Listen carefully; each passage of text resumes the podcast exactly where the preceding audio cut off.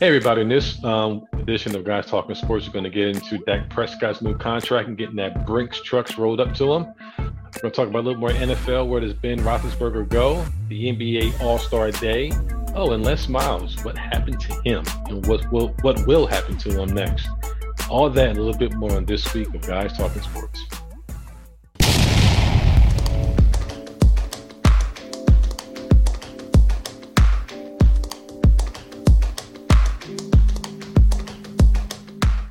Hey everybody, and welcome to another edition of Guys Talking Sports. This week we're going to talk about Dak getting paid. We're going to talk about the All-Star Day minus the All-Star Game. And we're going to ask Ace, favorite college team, Dukies, will they or won't they make it to the big dance? That's what I'm more interested about. Before we get rolling, I want to give a big shout out and introduce my other two co-hosts, Ace and Big Al. What's up, fellas? How's it going? What up? Another Wednesday, another show. Let's get crack-a-lacking. I am not going to front. Today is not one of my best days because I'm so busy right now. So I'm ready to get started. We got a lot to talk about, so let's get right into it. Yes, I was busy because you got to make that paper. As the CEO told him, fix my shit. If that was my CEO, I'll probably jump a little bit higher too. But hey, you gotta do what you gotta do, homie. So let's get right into it. Dak Prescott for the last year, 2 years, felt like forever. It's been deciding or wondering if he's going to get a contract extension. And guess what? We were all debating about that. He probably wasn't. Might get franchise tag. He was going to walk. $37.7 million. But guess what he done did? He signed a contract extension and doubled the money he was going to get this year. We got franchise tagged. Good Lord. So what is it? $160 million over 4 years, $126 million that is guaranteed. That's the only damn thing that actually matters. $66 million signing bonus, making $75 million over a year. If you break that over the next 3 years, it's not really $40 million a year, as some people are talking about. It's a little less than that. Actually, a lot less than that. But anyway, the way people calculate it, it's about $40 million a year. He got his years. He's got everything that he wanted. He's got his years, no trade clause, no franchise tag, 4 years. And when the new, new TV contracts kick in about a couple of years, he's going to be right back there, as he believes, to get broken off again, as he believes. So, Ace. 31? 31 at that time? What is he, 27 now? 26, 27, something like that.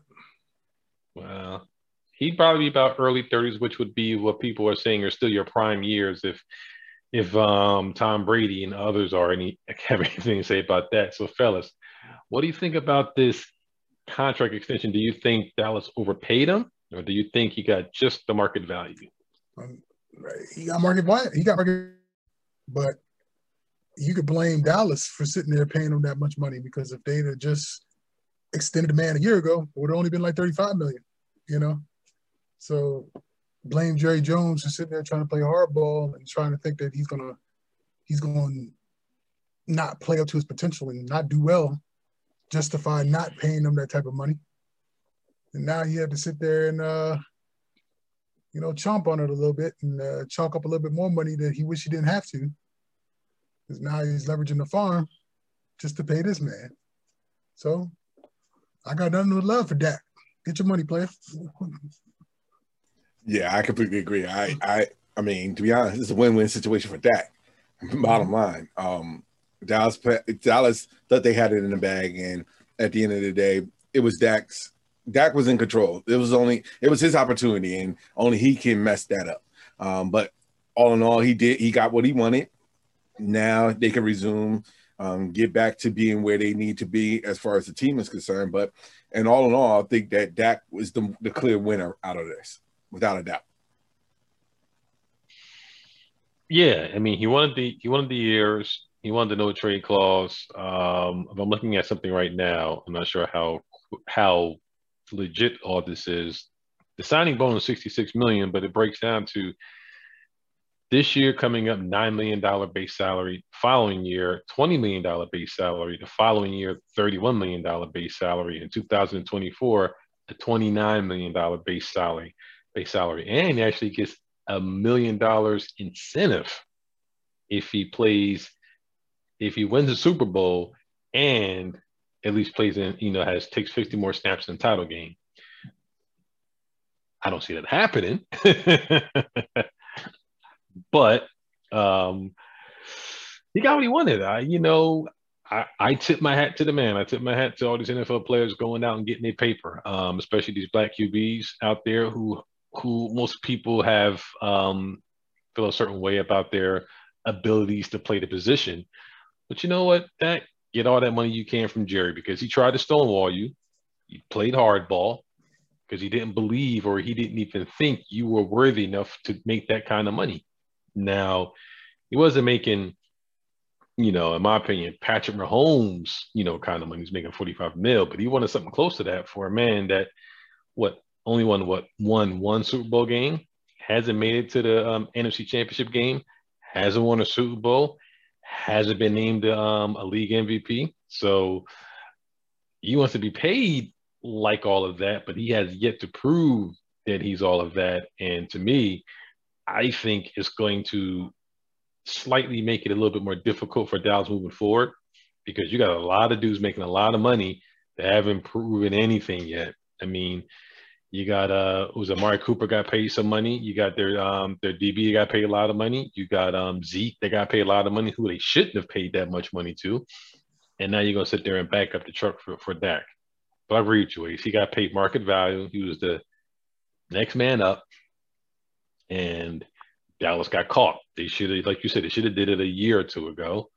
But this is what happens when you tried to play hardball, because you didn't think that man was a franchise quarterback, and you did not want to pay him, and you was praying to God that Andy Dalton would take you into the playoffs and make a run to the NFC Championship game. If that would have happened, Dak wouldn't have got that contract. I agree.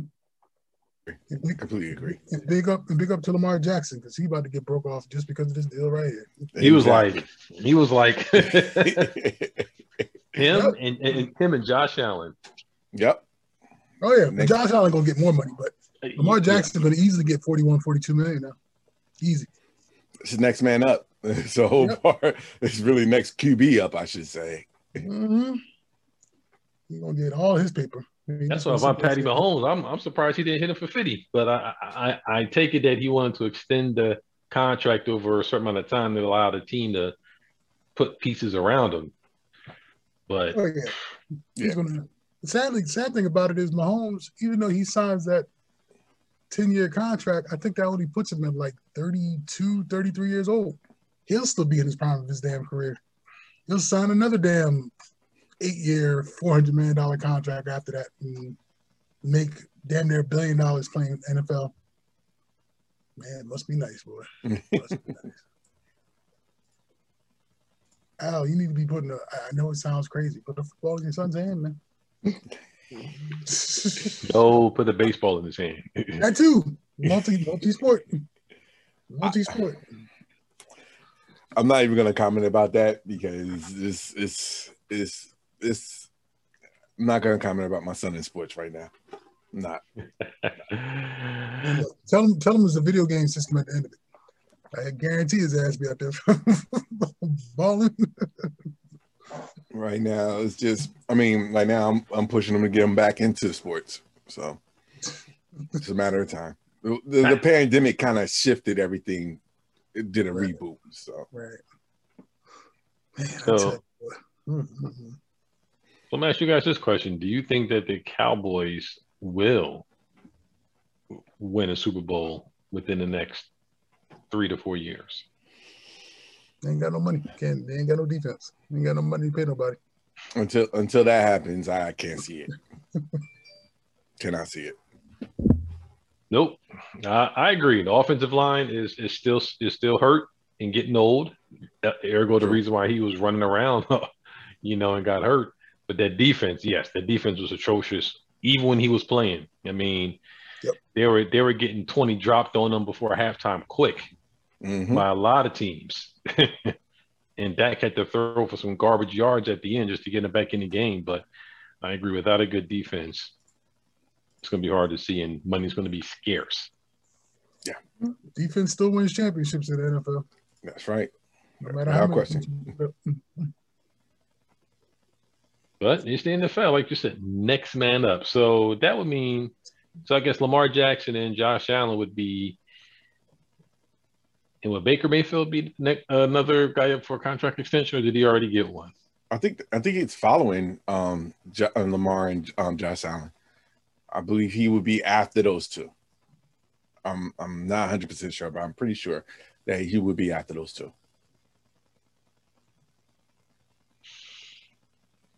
Yeah, he could. Yeah, because he came out. That came out the year of Carson and Jared Goff. So yeah, he's before them. So. Oh, he's before them. I believe he came out the same year that Carson Wentz and Jared Goff came out. He was the third rounder there. He got picked drafted in the third round. Fourth round. Yeah. Yeah. So yeah, Baker and all those guys came after that. Right. Right. Yeah. Well, Baker ain't gonna get broke off like that unless Baker shows his ass. So I'm not saying it's not possible, but I'm just saying he ain't gonna get broke off until if he has a dominating season, which he might very much will. You know, considering how much he and the coach are actually kind of vibing and playing well together, so it's possible. Anything is possible. That is true. Oh, it's season. And he was, and he turned around the season, you know, the second half, and, you know, made a nice, you know, playoff run. They got eventually beat by Kansas City, but I mean, that coach and him looked like they finally got their, you know, their acts together midway through this season. So I agree with you. I don't know, but I think if he can put up another season like he just did, then I think he can come in there and probably demand, even if he gets, let's say, hypothetically, gets the AFC Championship game, win or lose, and I think he might have a better platform to kind of demand some money. Well, we'll see. Yeah, I still think Baltimore is going to have to cave, and if Baltimore has another good season, and Lamar plays well, regardless if he's that, you know, running back playing quarterback or whatever. As long as he has another dominating season, they're going to have to pay the man, unfortunately. So, he's next man up. And they're going to pay Josh Rosen. Oh, definitely. Definitely. You mean Josh Allen? Oh, yeah, Josh Allen. Yeah, they're going to keep Josh Allen and my man at wide receiver together for a long time. Stephon Diggs. Yep. Man, that's good. That was cash money right there for my fantasy squad. I said Minnesota was stupid for letting them walk. They ain't no quarterback. I don't hear crap about Kirk Cousins. I'm about to say they still really don't got a quarterback. Freeway, yeah. Flash. Well, I mean, to be honest, the opportunity wasn't there for him in Minnesota anyway because he's still battling with Adam and still with the running game with Dalvin Cook and everything. So it was just more of an opportunity for Stephon Diggs to be where he is right now. So can't be mad at that. I agree. Adam Thielen, I mean, he's nice, but he ain't the Thielen he was from 3 years ago. Well, yeah. Yeah, but I mean, you know, just for Stephon to step out on his own in a way where he is now the primary wide receiver or one of the, you know, is more valuable. He is more valuable in Buffalo now than he was in Minnesota at this stage because, you know, Buffalo now has the opportunity to advance more so than where Minnesota is right now. That's for sure. Mm-hmm. Yeah, I mean, it's you know, it's all will and who's going to pay you the money and where you can flourish at. And right now, he is doing this thing where he's at. So, yep. and Josh Allen is loving it because he's making his life a heck of a lot easier. Mm-hmm. Got that right. So, speaking about for one quarterback that just got paid, there's another quarterback that just had to restructure his contract and give back some money just to stay on the team. Mr. Big Ben Roethlisberger. So do you think they could – what do you guys think about that move? I'm only going to – go ahead. I mean – no, go ahead. No, I'm just – I by all means. I'm – how can I say this? I get the reasoning behind it, but they need to put their money where their mouth is if they're going to reinvest. And even though they did do this starting with Big Ben's contract, I want to see more from them as far as what they're going to do in the big picture scheme. I mean, yes, this will help them as far as the money is concerned, the salary is concerned, but at the end of the day, did they only do this without doing anything else to improve the team? That's where I'm looking at. So I'm trying to think there has to be a bigger picture in here somewhere, shape, or form. Because if not, then I'm puzzled as to why they do it to begin with. Well, they did it because they were cash strapped. I mean, Ben was scheduled to make $41 million, and obviously we saw that the cap is reduced by 8%. And that would have ate up a ton of their cap. So they had no choice but to do it because they recognized that they can't do anything unless they restructure their contract, which was a good thing. And then on top of that, you got Juju, who's a free agent that they may let walk, which they'd be stupid to walk. But then Juju... The Steelers were hoping that Juju would turn into a one, but he's not a one. Mm. He's a damn good slot and he's a great number two, but I don't think he has one potential. And the Steelers just has a great knack.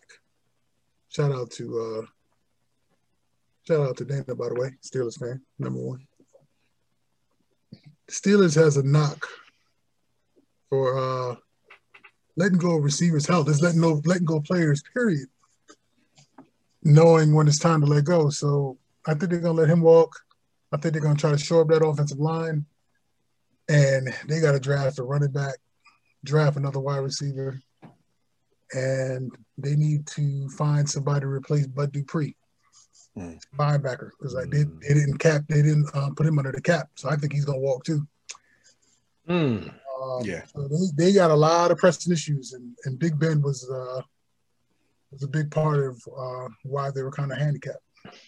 But that's my whole point about the bigger picture. Like, if they do all this and, you know, they stay pat and then just show up everything from the draft, what would be the point of it? That's kind of where I'm going with, like, the whole bigger picture. I get the reasoning behind the restructuring of Ben's contract to save money, but what is it if you don't utilize that leverage of the extra money, the money that you're getting back? What good is it if you don't utilize that to improve your roster in some way, shape, or form? Whether it's the offense or the defense, whether it's to replace Juju or whether it's to replace anybody else that you're losing. That's where I'm coming from. What is the big picture? What is the end game here? And if that is the case, and you know, if they have something down the road where they shore up their offense or replace whoever and it works out perfectly, then so be it. But if they don't do anything, if they stand pat, then that's where I'm coming from as far as the confusion is concerned, because I don't understand why they would do all of that and then don't improve their team or work towards improving their team. That's where I'm coming from. Get that high, or at least reach out to get that free agent that they need, or shore up the offensive line, or do the things that is necessary to get them back to not just being a playoff team, but advancing in the playoffs. I'm no Steelers fan, and I don't follow them very tough, but I don't recall the Steelers really doing anything flashy as far as free agents or anything like that. They always tend to get damn good draft picks, and they always tend to play real damn well. I don't recall them really getting high-profile free agents or anything like that to come in. They always just seem to just make do with what they got. So it's a blue-collar team. Right. I just don't think we're going to see the Steelers do anything flashy during the offseason. I think they're going to stand pat and just do what they do. Their scouting department is just ridiculous. So, okay. So, I mean, I get that. But from, I'm not saying like the flashy names, but to make improvements otherwise, like to focus on the O-line or, you know, get, if you're doing that, all that, get free agents, I mean, O-line free agents to bring them in. Mm-hmm. That's where I'm coming from. Like, it may not be the flashiest player, but it is something that at least you know that they're bringing in people to help improve whatever it is that they have going now. Or if they lose someone, they bringing up someone to, you know, to not just improve, but stand pat with where they are. So some type of improvement is what I'm talking about in the long haul, in the long run, not just the, you know, the pick here and there, or, you know, I'm talking about the long run. What is their end game? That's where I'm coming from for the next season. Yeah, because I mean, essentially, with Ben Bing restructuring his contract, basically.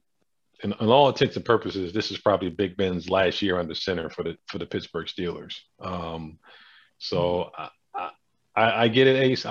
They normally don't make flashy free agency picks. They normally, you know, well, Minka Fitzpatrick was one thing, but outside of that, I think they don't do the big splashes like other teams do. They normally pick through the draft, and they've always been lucky, whether it's getting a, you know, Antonio Brown, Le'Veon Bell, Big Ben himself, and, you know, the list can go on and on. They draft well, and you can always trust the Rooneys and that organization to always find diamonds in the rough.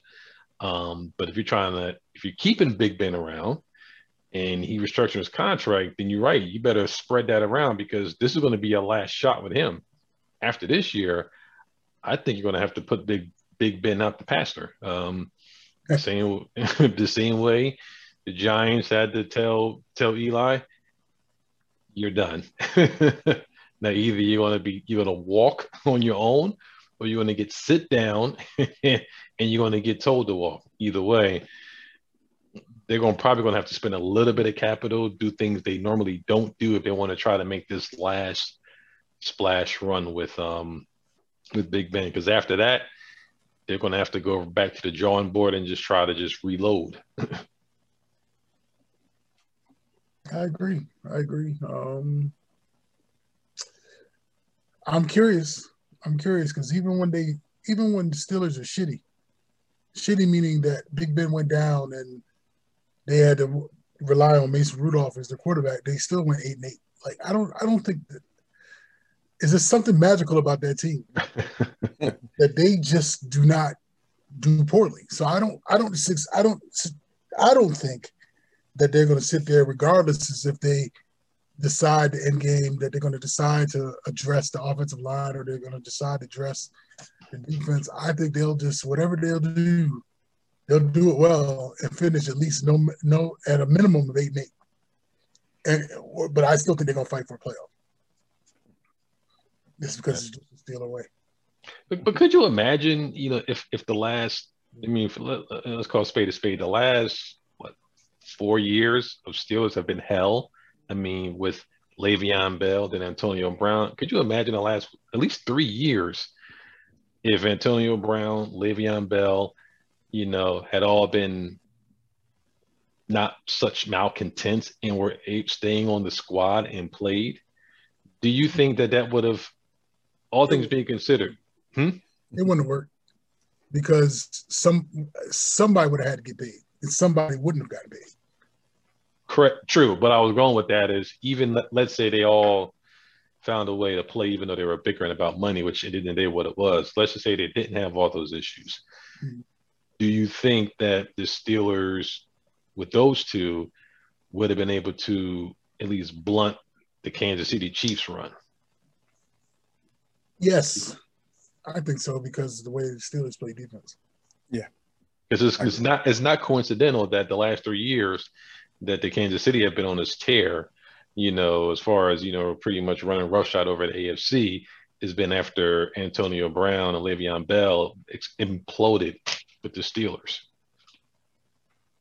And I just say they were going to the Super Bowl before then, but they had a hell of a squad when everybody was happy. Yeah. Right. Can I also just say that, you know, we're all wearing black, but, you know, we didn't decide to do that. By the way. Oh, black. That looks like a little bluish to me, Al. Nah, it is black. Oh, it's the lighting. That's all it is. The lighting. Yeah. Stop looking at my closet, man.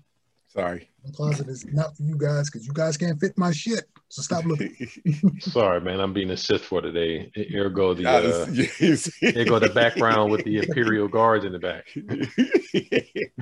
I'm still loving that background. I'm loving the background. I'm sorry. I love it. Love it. Well, we're going to switch gears now into our favorite topic. Hold up. I'm sorry. Before we do that, I do have a question. Let's get back to Dallas because somebody asked that question and I completely wanted to get your thoughts. Dak being back, you think Dallas now still the clear favorites for the NFC East? Why not? East is trash. Defense aside, though. The East is trash. No, so they still had a shot last season despite all the BS. They trash. The entire league is trash. They'll be my favorite at the moment. Yeah. I mean, like you said, it's trash. I mean, you know, Eagles are a mess. The Giants are rebuilding. Let's call it what it is. And what about the Washington football team? The football team I don't know. They got a guy at quarterback. But Who's the guy? Exactly. Who is the guy? I just said they have a guy. I never said they have the guy. just like the Washington football team, the name itself, they have a quarterback. The quarterback. they had a quarterback, Alex Smith, which they decided to let walk. and now left you with no quarterback. whoever played that playoff game is their starting quarterback right now. So, right, he's a guy. You know what I'm saying? They have a guy quarterback. They got wide receivers. They got a running back. But, I mean, there's no household names.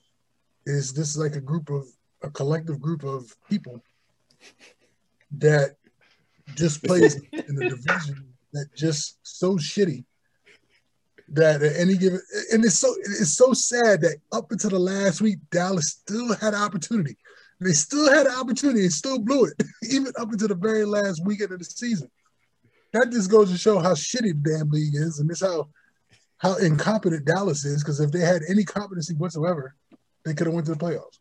No, I'm going to tell you how – no, that wasn't it. It was – I'm a Giants fan, and we sucked.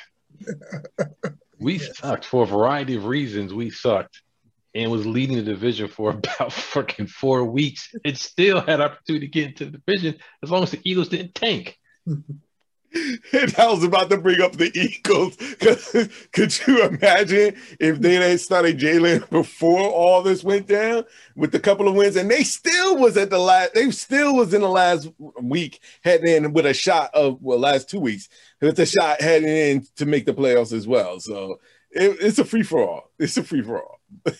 But I had to ask that question in regards to who you think is the favorite still in the NFC East. I mean, as of right now, even with Dak injury leg, and you don't know exactly how he's going to be when you return. I agree with AC. I would take him over a very questionable Daniel Jones, who is not as injured as he is. Okay,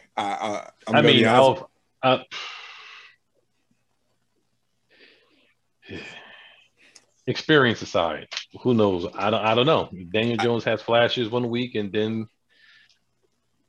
I don't know. Look, on paper, Dallas is supposed to win based off the names that they have on their roster. On paper. Gotcha. On paper. They have the talent. They're just shitty. Just for whatever reason, they're just shitty. Wouldn't surprise me at all if this season Jalen Hurts has a fucking MVP caliber year and they win the division. I swear, the NFC East is so unpredictable. That wouldn't shock me. That's what I was thinking. I was gonna say it's gonna be one of those. You took the words right out of my mouth. I said it's gonna be one of those teams where everybody gonna think Dallas is gonna win, and then some quarterback is gonna have a miracle season, and just that one season where they just own the NFC East that no one saw coming. That's why I brought up the question, because as much as Dallas is the favorites, they never prove to be the clear-cut winners when it's all said and done. So And then Jerry gonna sit there and kick himself like, why did I pay the man $40 million a year?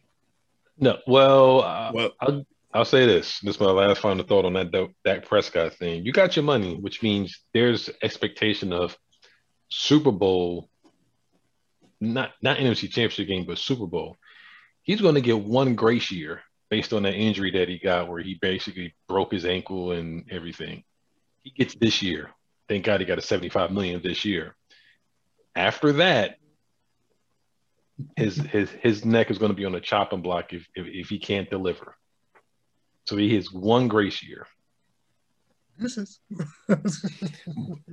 But I'm not gonna. I can't blame him if they don't do anything to disrupt that defense. So you can't put him in. There are people going to blame him, of course. But you can't. He can't take all the blame if they don't do anything as far as defensive is concerned or disrupt that defense. So. Oh yes, they can, because they're gonna say he didn't throw for 5,000 yards. Or at least somebody we know will say he didn't throw for 5,000 yards, that he's trash, because he didn't throw for 5,000 yards. And he ran the ball all the time. He's trash. Yeah, that debate is going to get kind of old. To be honest, I really don't want to hear that debate. So we'll move on that. It's an every season debate. Well, it's an every season debate. That is true. Is this more or less them just saying that every damn season? And it's either you told it out or you entertained the question. I told it out. No, you didn't. You entertained that shit this year. I had to ask one question. That's all that I told out after. That's all it takes. I really had to ask the question. That was it. I asked him. I was like, what is it really? And that's what I wanted to know. I had to, for myself, find out what did the hate come from? And then he made the explanation. He just doesn't like black running quarterbacks. I said, oh. And then that was it. To the rest of the world, this is a friend that we're discussing that basically is not a fan of running quarterbacks. I'm just gonna leave it at that. Oh no, sir, no, sir. If you I was trying to be nice about it. Say it right. Okay. Because then the ignorance comes in when he sits there and says the fresh crop is coming into the draft. And the number one draft pick is a drop back QB, and he's going to be the next god coming up. And I was like, you do realize he runs? He's like, no, he doesn't. I was like, so you don't watch Clemson football, do you? He's like, yeah, you're right. I don't watch Clemson football. I was like,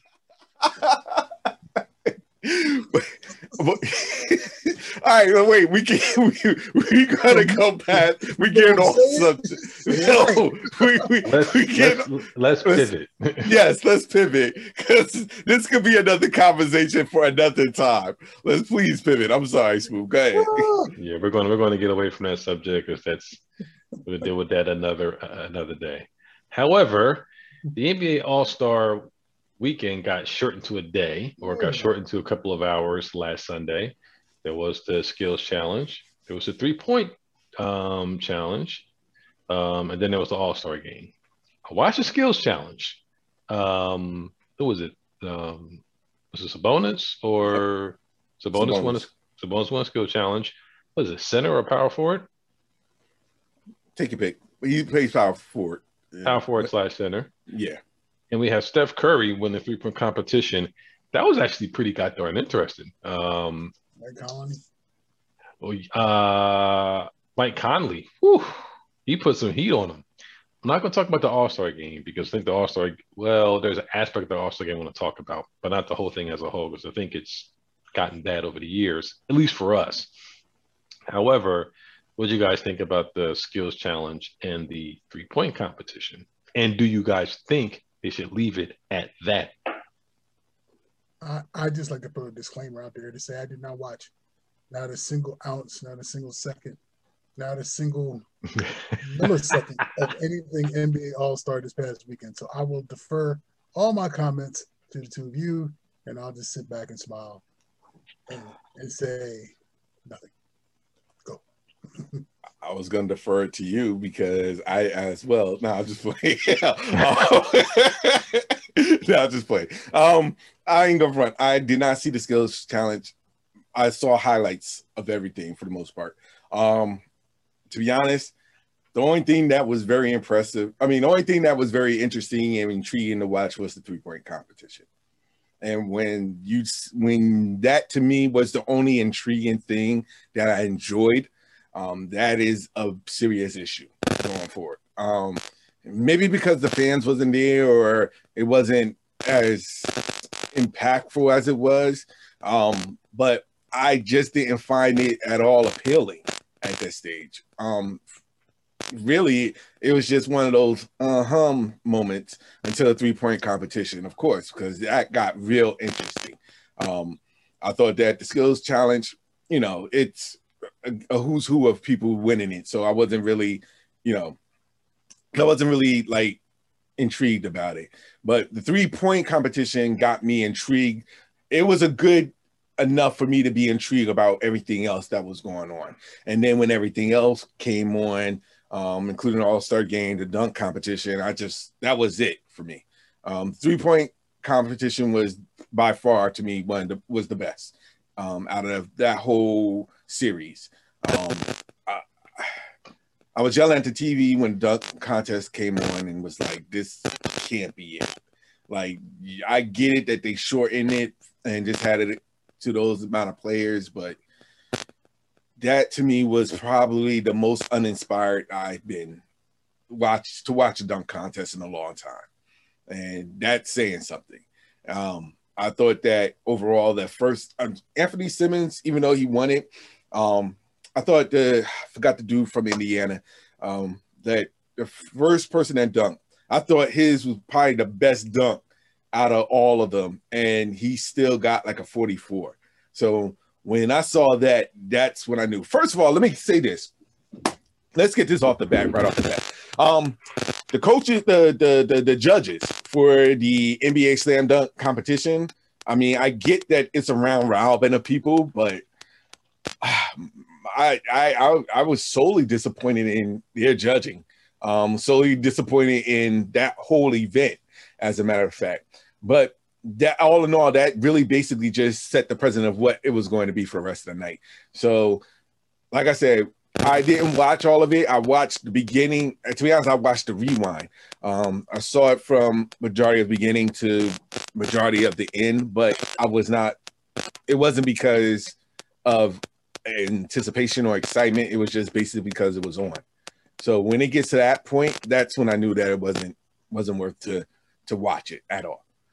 Kind of wish I had that time back, but at that moment, it is what it is. So that's all I'm going to say about that. I'm not going to add anything else. Well, I didn't see any of the slam dunk competition. I was en route back home, but I did see the skills challenge, which always wasn't pretty entertaining. The three-point competition, which has become, in my opinion, the crown jewel of the All-Star weekend, if you want to call it that. I mean, Mike Conley, whew, that dude dropped 28 in the first round. And then of course, Steph Curry dropped 31. And I mean, I don't know if you saw the highlights, Ace, but they got the racks. They got the whole Moneyball racks. Now they put like 3-point shots that are like a little bit farther behind the 3-point line, with like two like green balls, like near like the top wings.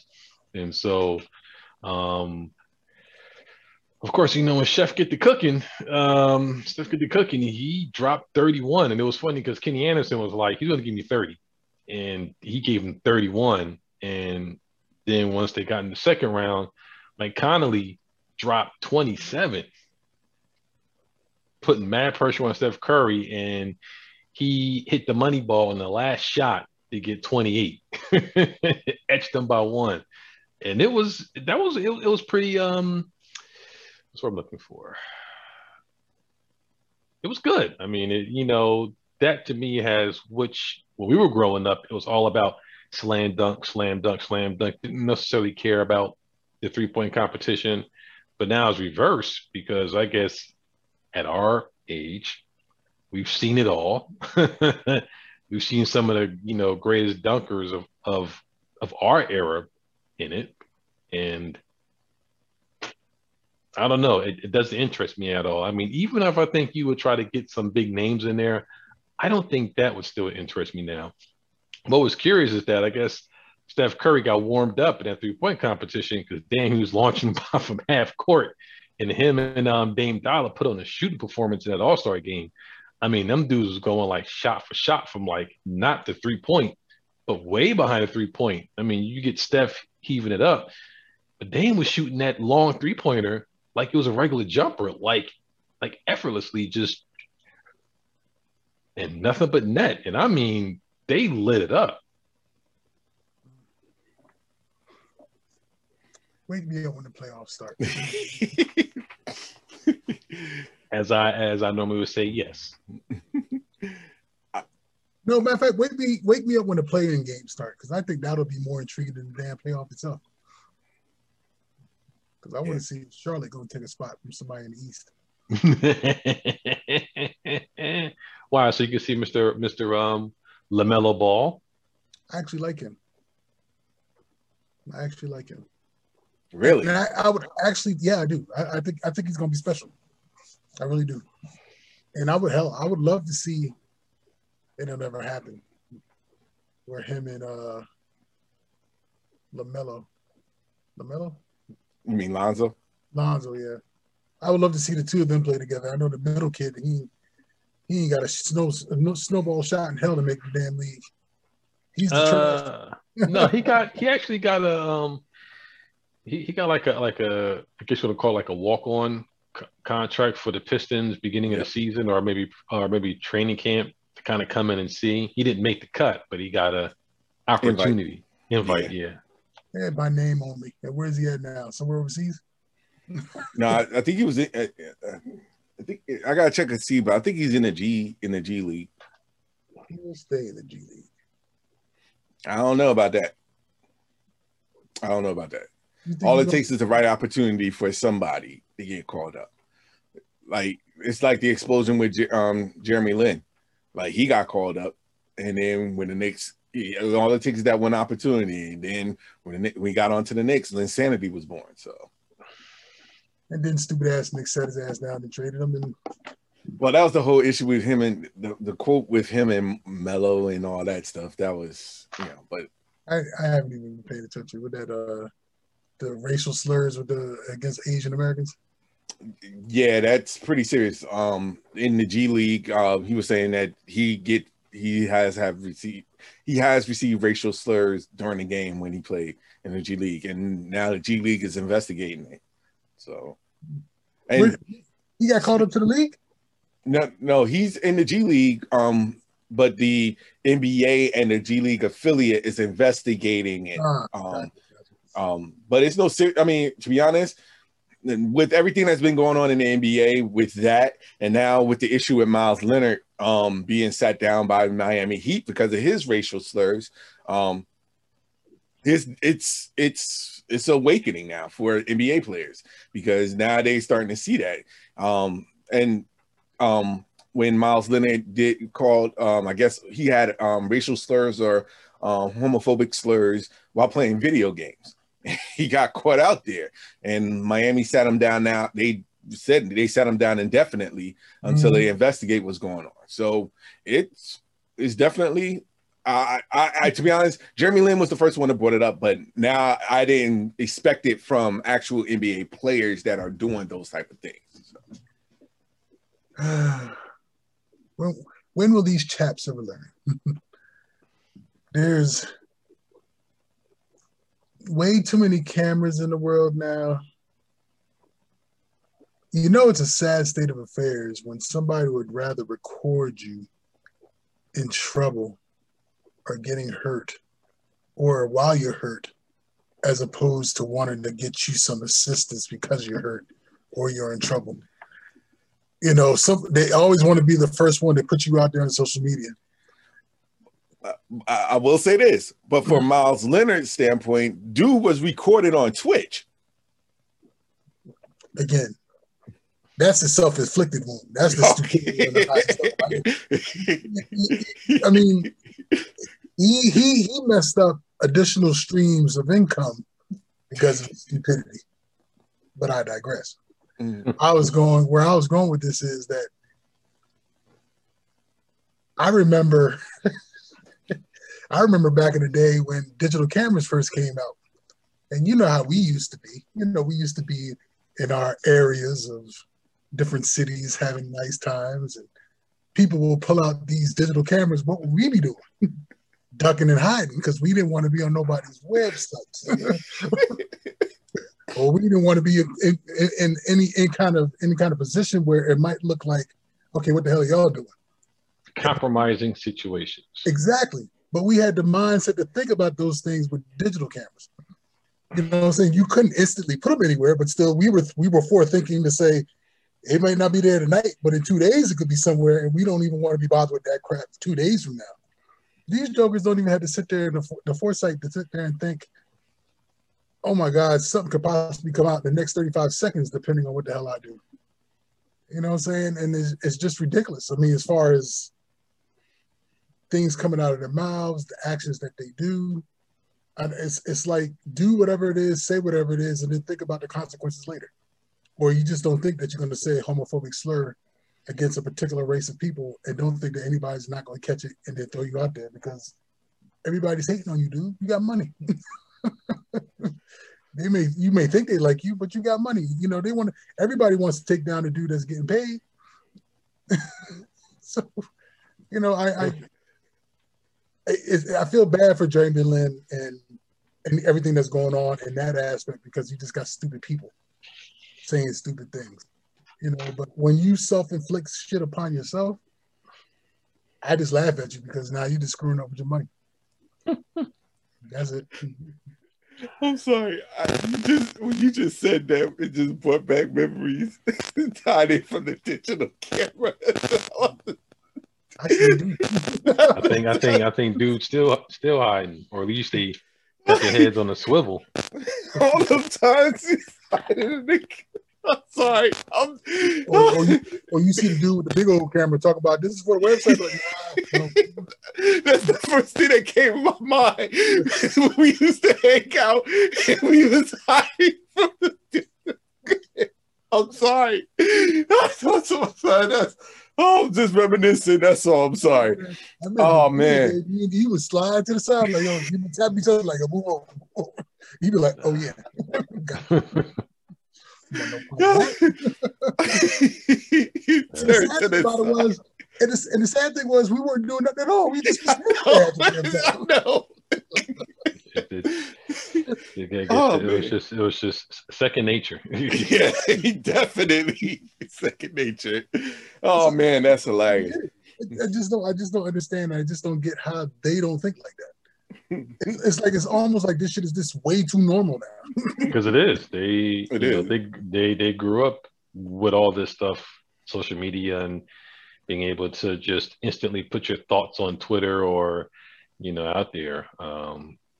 But in all seriousness, I mean, you know, I think, you know, these allegations that, you know, of course, that Jeremy Lin has said, and of course, you know, the guy from Miami Heat, what he did. I mean, you know, we all have to be mindful of any kind of bad words or discrimination, no matter the race, you know, or the religion.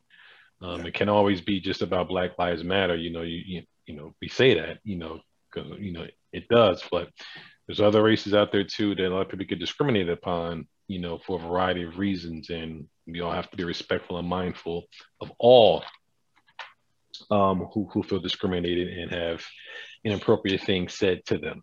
Yes.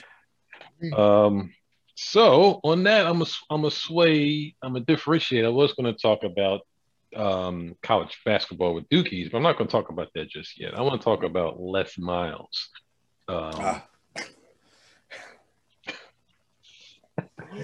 Mr. Les Miles, who left, what was that, LSU, was it, that he was at? Correct. For whatever reason. Well, now we know the reason. Yeah, now we know. I was saying, no one was talking about that for the last couple of years. He gets hired as Kansas football coach back in 2018. And now, the AD was his boy. Yes, AD was boy.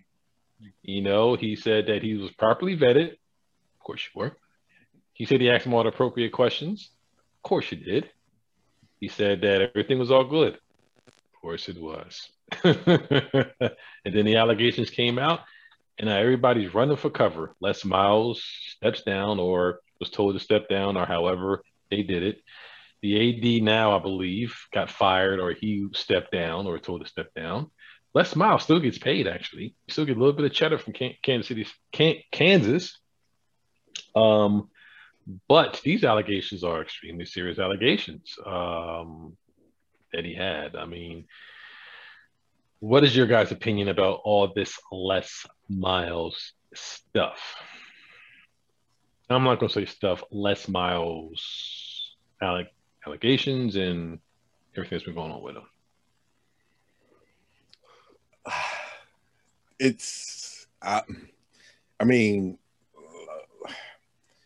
will say this. I mean, with everything that's been going on, and now that the allegations, everything now is coming out to the light now. So, I mean, Les Miles, number one, did the right thing of stepping down. That's number one.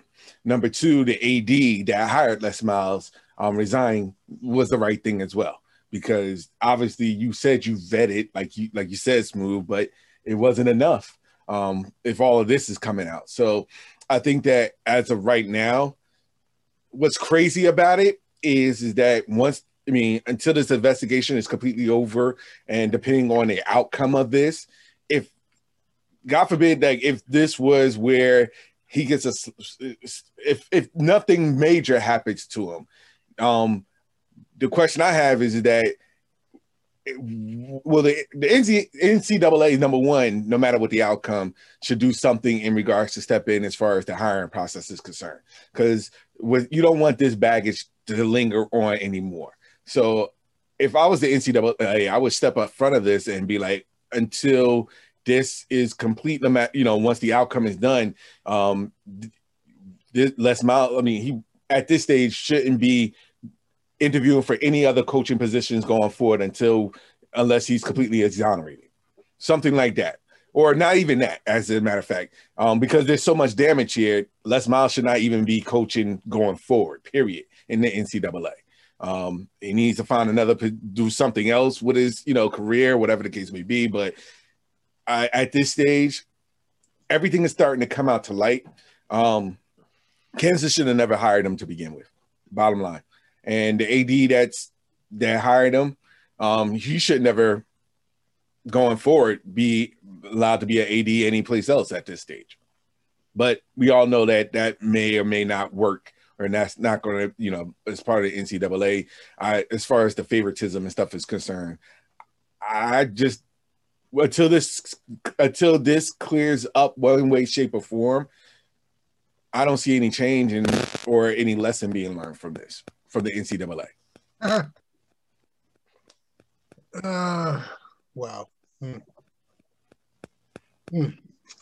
Well, if we're going to talk Les Miles, let's take it all the way back to LSU.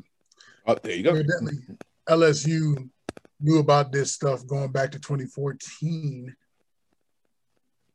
maybe even sooner.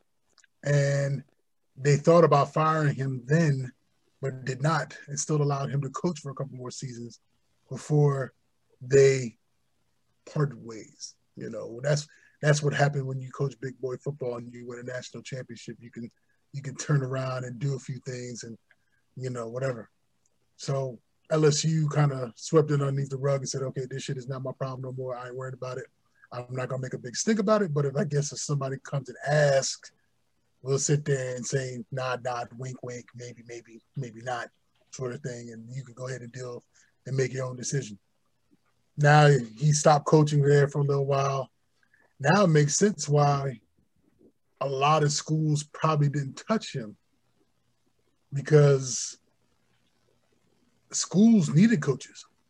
I always thought that Rutgers should have went after Les Miles because it was the name, and he would have got recruits to come in there. And I'm sure the Rutgers probably did kick the tires on that, and they probably sniffed around and was like, smells kind of stink. I don't know if our campus. So, they're like, nah. So, last desperate heave of desperation, I guess, Kansas, him and Jeff Long were buddies. They were boys from back in the day. And Jeff Long was like, all right, come on through. I got you. Plus, Kansas, we all know, is shitty in football. So if you can get a name to come in there and coach, you might generate some better talent, and it might pick up some things, and Kansas might become somewhat relevant in football. I guess what I just don't understand, I mean, yeah, I get it, dude. You're Les Miles. Yeah, I get it. You won a national championship. And you're not – and if you watched – I don't know. We all have ESPN Plus. And on ESPN Plus, they were actually chronicling Kansas football, like a little series about it. Yep. Well, you can sit there and kind of watch it. And the dude is kind of off a little bit just because of – I think his memory's a little crazy, a little shot a little bit, just the way he talks and stuff. But – How the family just sits there and acts like nothing is nothing, it's almost like crazy to me. And I'm not saying that what he did, obviously what he did is documented, well documented. So you have to take the truth from what's coming forward. But damn, I'm like, dude, you damn near 60, 70 years old. Stop hollering at the 19-year-olds, man. I get it. We all want, I understand we get up there, we want to make it seem like we can still attract and be appealing to somebody really young. But, dude, you can get yourself a hot 35-year-old and keep it moving. And nobody will say nothing if you want to sit there and have inappropriate conversation with a 35-year-old. What you do with a 35-year-old, that's this indiscretion between you and your wife. The university can get past all that. But you want to mess with Coke. You want to mess with the damn girls that go to the school in Kansas. Come on, man. That's the straight-up foolishness. And you deserve everything that's going to happen to you. The only thing that could possibly save you, possibly, is the rot and the evil of the NFL.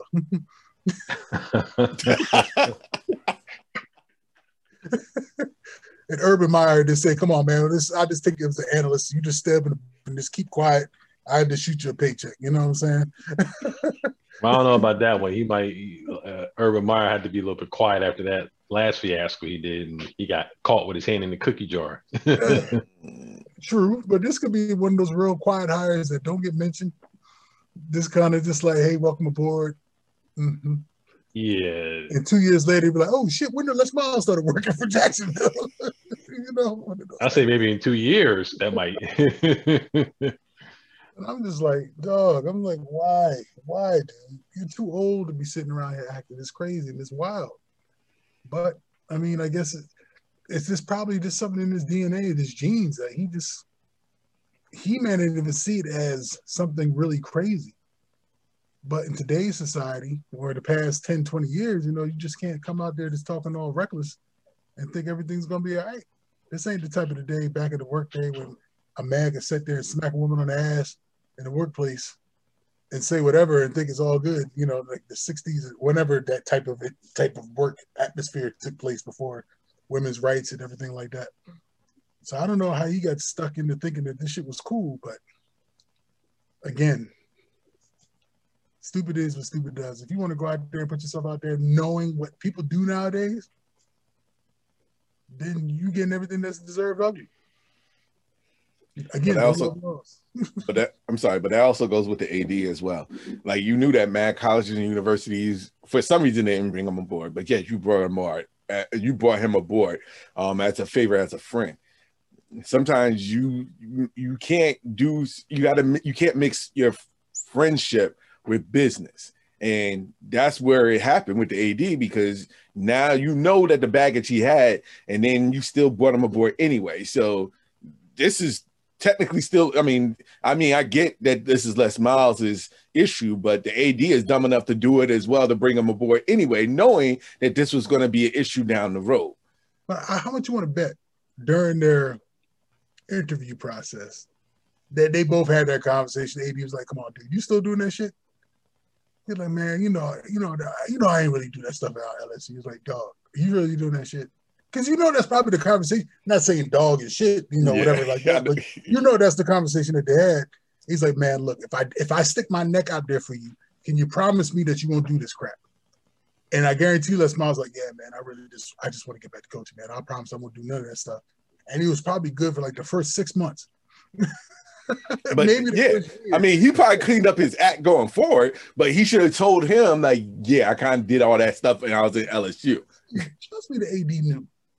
Yeah, that's what – no, but that's what I'm saying. Like, if, like you said, that scenario when he came up, I mean, of course, if the AD knew for a fact that he did all this stuff back then, he shouldn't have hired him and brought him aboard to begin with, because he kept his Les Miles kept himself clean at Kansas, but it still doesn't I mean, everything happened with the LSU incident, because as more allegations came out, that's when all this was, you know, is blown up to where it is now.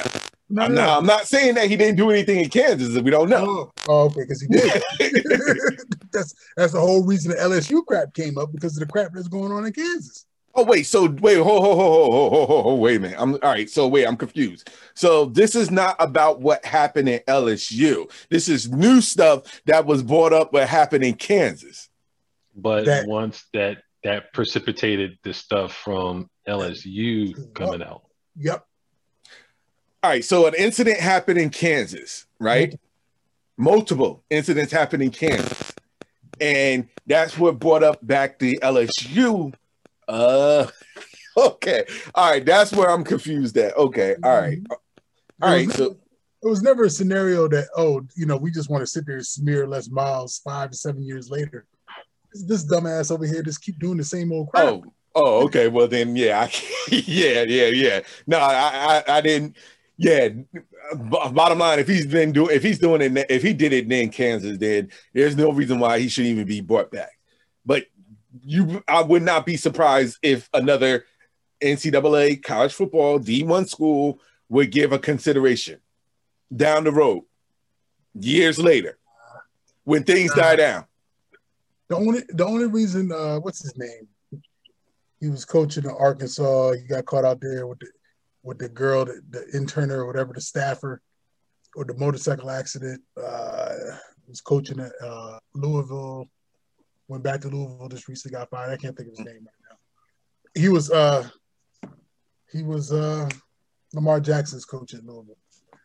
The only reason he got hired again is because it just so happened to be one female that worked with him on the staff at Arkansas, but it was more so an incident where it was a fidelity sort of thing between his wife and whatever, and the university just felt stupid, so he got let go. But this is a dude. She was of age, put it like that. Bobby Petrino. Yeah, Bobby Petrino. She was an adult versus Les Miles want to sit there and kick it with 18 and 19-year-old co-eds at Kansas, you know, blue-eyed, blonde-haired girls, whatever, that he's attracted to. So that's his dumbass.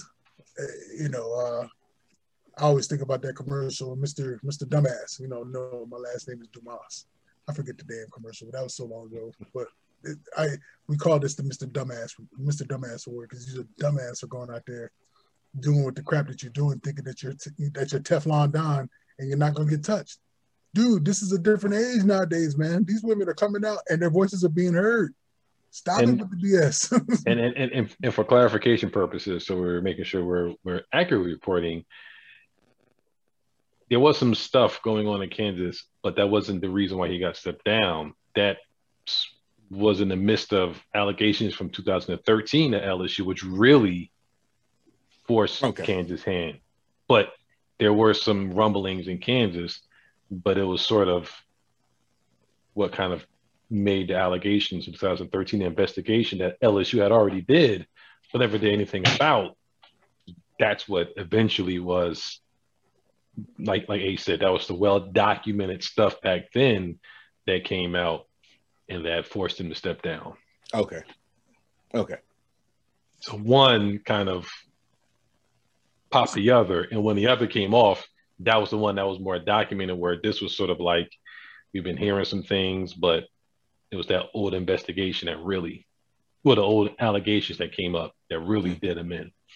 But so then, truth be told, the rumblings that come up could still be possible somewhere down the road. I don't know. I mean, this is an old boys club, and, you know, they roll like that. And I'm not saying that, but like this, let me preface this. How he wound up at Kansas is not surprising because that's how that network rolled for up until the last couple of years, which allowed for Les Miles to have all these allegations back in 2013 come up and nothing happened. And then his boy gives him a job. Like you said, Ace, you still messing around with these girls? No. Okay, well, that's good enough for me. And that was probably the vetting process. Where other kind of schools probably was like, yeah, I don't think you'd be a good fit. Or yeah, I'm not sure. But like you said, a lot of schools, for whatever reason, didn't bring them on. Rutgers didn't bring them on. So he gets a job at Kansas. It was quiet. Nobody thought it was going to come out. It was at LSU during his heyday, and nothing came out. They thought everything was all good until, you know, talks was coming up that he was doing something, you know, back in Kansas, and then the whole shit show came out. So, like I said, the only way to redeem yourself is that if you get gobbled up by the NFL by somebody to be like an offensive or defensive coordinator somewhere. It's probably not going to happen immediately, but it wouldn't shock me if he somehow winds up on someone's coaching staff in the NFL within the next 3 to 5 years. And he's going to be at it. And he won't be one of those on-the-field coaches. He'll be stuck somewhere behind the desk crunching numbers or doing whatever. I mean, hell, even Nick Saban won't even touch this man with a 10-foot pole right now.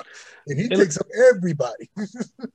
I mean, you saw how long, you know, Urban Meyer was out before he got ejected. Not to say that his, like, you know, that's not comparing apples to apples. You know, he allowed a guy to stay on knowing that he had, you know, these abuse charges against his wife. So it was not the same exact stuff, but they just basically said, well, as he said, we were trying to help him. And I guess that's what the AD trying to say. He's trying to help his boy by giving him a job. They're both out. And guess what happens? Urban Meyer finds himself not only as Jacksonville's head coach, but picking first to get sunshine, a.k.a. Trevor Lawrence, with the first pick in the draft. I mean, if that's not a big come up, it's, I don't know what is. Worked out perfectly in his world. He probably planned that joint to a T. But I will say this, you know, is my last thing on is that the whole Les Miles thing, to be able to go from LSU leaving all those allegations and going to Kansas, and then those allegations finally catching up to him. There's been plenty of coaches of color, minority coaches, that do well at schools, and still they get cut and they can't get another head coaching job back out. And yet these guys bounce from place to place to place. To be honest, it's not just schools. I mean, it's coaching in general, period. I mean, even in pro sports, it's like that. So I'm curious to see what Kansas is going to do. They need stability. One, they haven't had a coach last 3 years in the past 15 years. You know, talking about going all the way back to Mangino when he led them to a bunch of those BCF berths. They've just been bouncing coach after coach after coach after coach. So I'm curious to see what they're going to do. Shame on you, Les Miles. Shame on you. Well, I pray to hope it's not they don't try to get in a brother man to kind of clean up that mess, because we always get stuck with the shit jobs. Pretty much. But it's like no high profile mid-major or Kansas is probably low P5 is going to get. So now you're talking about trying to get top G5 coaches. Top G5 coach probably doesn't want to touch that. So then do you get mid-level group of five coach, or do you sit there and take a coordinator who might be black from a high-profile P5 school to sit there and say, shit, I don't get very many opportunities, so I got to take whatever the hell comes to me because I don't know if I get another opportunity to be a head coach. So that's why, you know, if a brother does accept it, it wouldn't be shocking to me that he probably wasn't their first choice, but he probably blows their socks out the water and says, you know, I just want a chance. And he could be very well successful. I mean, if Neil Brown can sit there and coach well to West Virginia, it ain't much out there. You guys, you've been there a bunch of times. You can recruit to Kansas. You know, it's doable. So, I mean, the job is doable. They've had winning teams. It's just a matter of they just need the right coach. And it's also the right coach that will pick them as well. I mean, like you said, I mean, it's just as attract. I mean, trying to find the right coach is going to be difficult for them, but they need to find that coach that will accept them for where they are right now. And we'll take it, that team, and do the best they can to build it.